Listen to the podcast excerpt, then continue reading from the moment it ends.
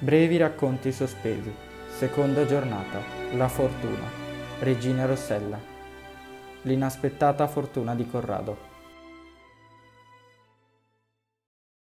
Viveva a Napoli un giovane di nome Corrado, da tutti chiamato con affetto Corradino. Egli era orfano da quando, ancora piccolino, aveva perso la cara madre Elisabetta, stroncata dalla malattia e dal dolore per la perdita del marito Federico. Mentre questi era in viaggio come marinaio, infatti, il paesello sulla costa dove vivevano era stato razziato e dato alle fiamme durante un'incursione dei pirati. Per caso, però, il piccolo Corradino e sua madre, quel giorno, erano in visita a Napoli da una zia malata, che morì poco dopo. Così i due si salvarono, ma Elisabetta non riuscì più a ritrovare il marito, di cui non si seppe più nulla, finché il dolore la portò alla morte. Oramai Rimasto senza altri al mondo, Corradino era stato accolto in casa dal marito della zia, Arrigo, che possedeva una piccola bottega nel cuore della città in cui commerciava tessuti e stoffe da tutto il Mediterraneo. Lo zio Arrigo non aveva mai risposto molto alle domande insistenti del giovane Corradino, che voleva sapere di più su quei genitori che appena ricordava. A Corradino rimaneva solo qualche vago ricordo di bei momenti passati e un medaglione finemente lavorato che portava sempre al collo e che sembrava provenire da un paese lontano. Era della tua mamma, gliel'aveva portato tuo padre da uno dei suoi viaggi, gli diceva lo zio. Corradino smise infine di fare domande sulle sue origini e si dedicò con grande impegno ad aiutare lo zio Enrico, che gli affidava di tanto in tanto qualche compito nella sua bottega. Così passarono gli anni e Corrado divenne un mercante accorto, con grande orgoglio di suo zio. Questi, quando il ragazzo aveva all'incirca raggiunto i vent'anni, si ammalò gravemente e lasciò in eredità al nipote tutti i suoi affari.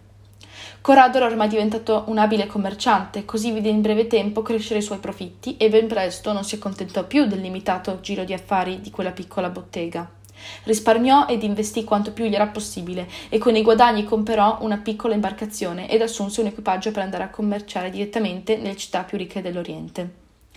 Dopo alcuni mesi di viaggio, che lo portarono fino ai meravigliosi mercati di Costantinopoli, si preparò a tornare indietro con la nave stipata di preziose mercanzie, ormai convinto che la sua buona fortuna lo avesse portato a diventare uno dei mercanti più ricchi di Napoli.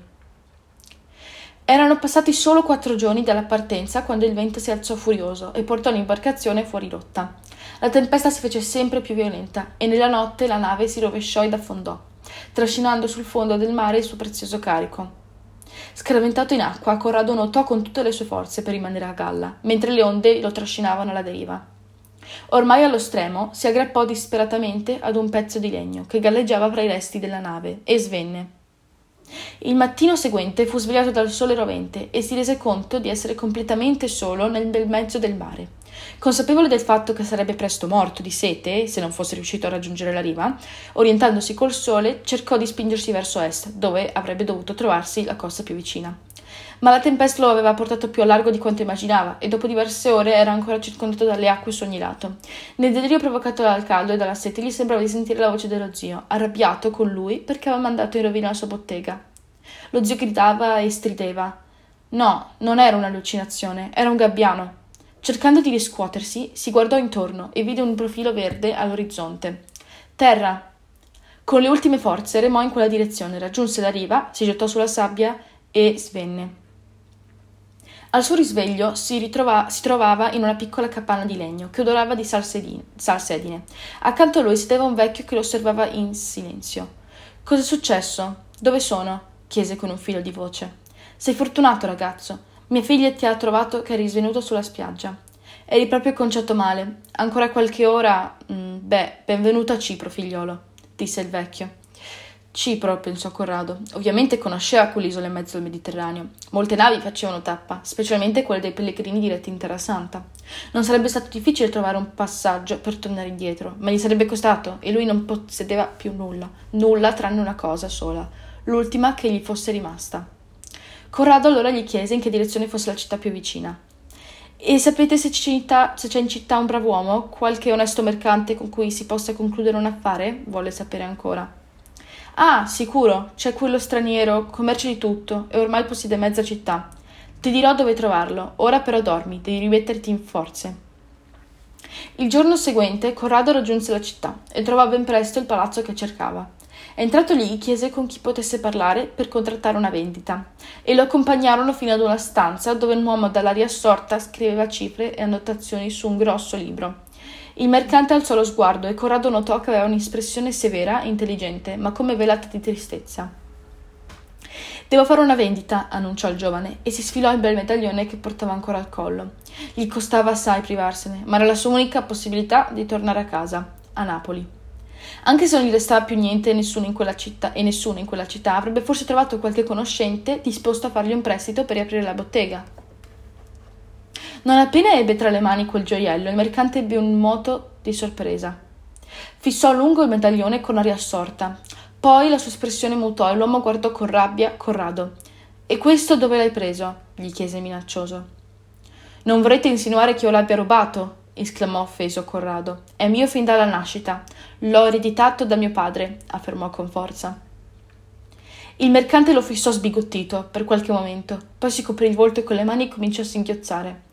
Tu sei Corrado? Il mio Corradino? chiese piangendo. Corrado lo guardò a lungo, senza capire, domandandosi perché quello straniero conoscesse il suo nome, anche se, ora che lo osservava attentamente, notava che quell'uomo aveva qualcosa di familiare. Sono tuo padre, Federico. Credevo che fossi morto.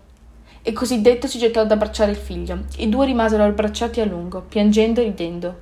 E Corrado gli raccontò come lui e sua madre fossero scampati, per caso, all'attacco dei pirati. Ahimè, disse Federico, quando mi giunse la notizia che avevano distrutto il nostro paese e la nostra casa, ero in viaggio su quest'isola. I marinai che me lo raccontarono dissero che non si era salvato nessuno. Ero troppo addolorato e non volli più tornare indietro.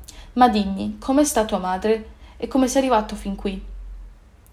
Corrado gli raccontò ogni cosa. Federico fu assai dolorato nel sapere che la moglie era morta, credendolo perso in mare. Ma quando seppe che il figlio era diventato anche lui mercante, si rallegrò molto e gli disse Sai, dal momento che credevo di essere rimasto solo e senza uno scopo, mi misi a lavorare duramente. Pian piano iniziai a fare affari e questa era l'unica cosa che mi teneva occupata la mente. Per me divenne quasi un gioco, e più vincevo questo gioco, più ne volevo ancora. Col tempo ho messo da parte una piccola fortuna e ora ho finalmente trovato qualcuno a cui lasciare i miei affari. Un giorno.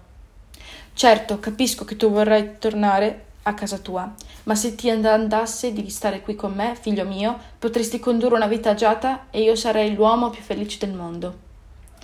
Così Corrado decise di non tornare più a Napoli, ma rimase a Cipro con il padre che aveva finalmente ritrovato. Con la loro abilità nel commercio i loro affari andarono sempre meglio e così vissero onorevolmente e felicemente fino alla fine.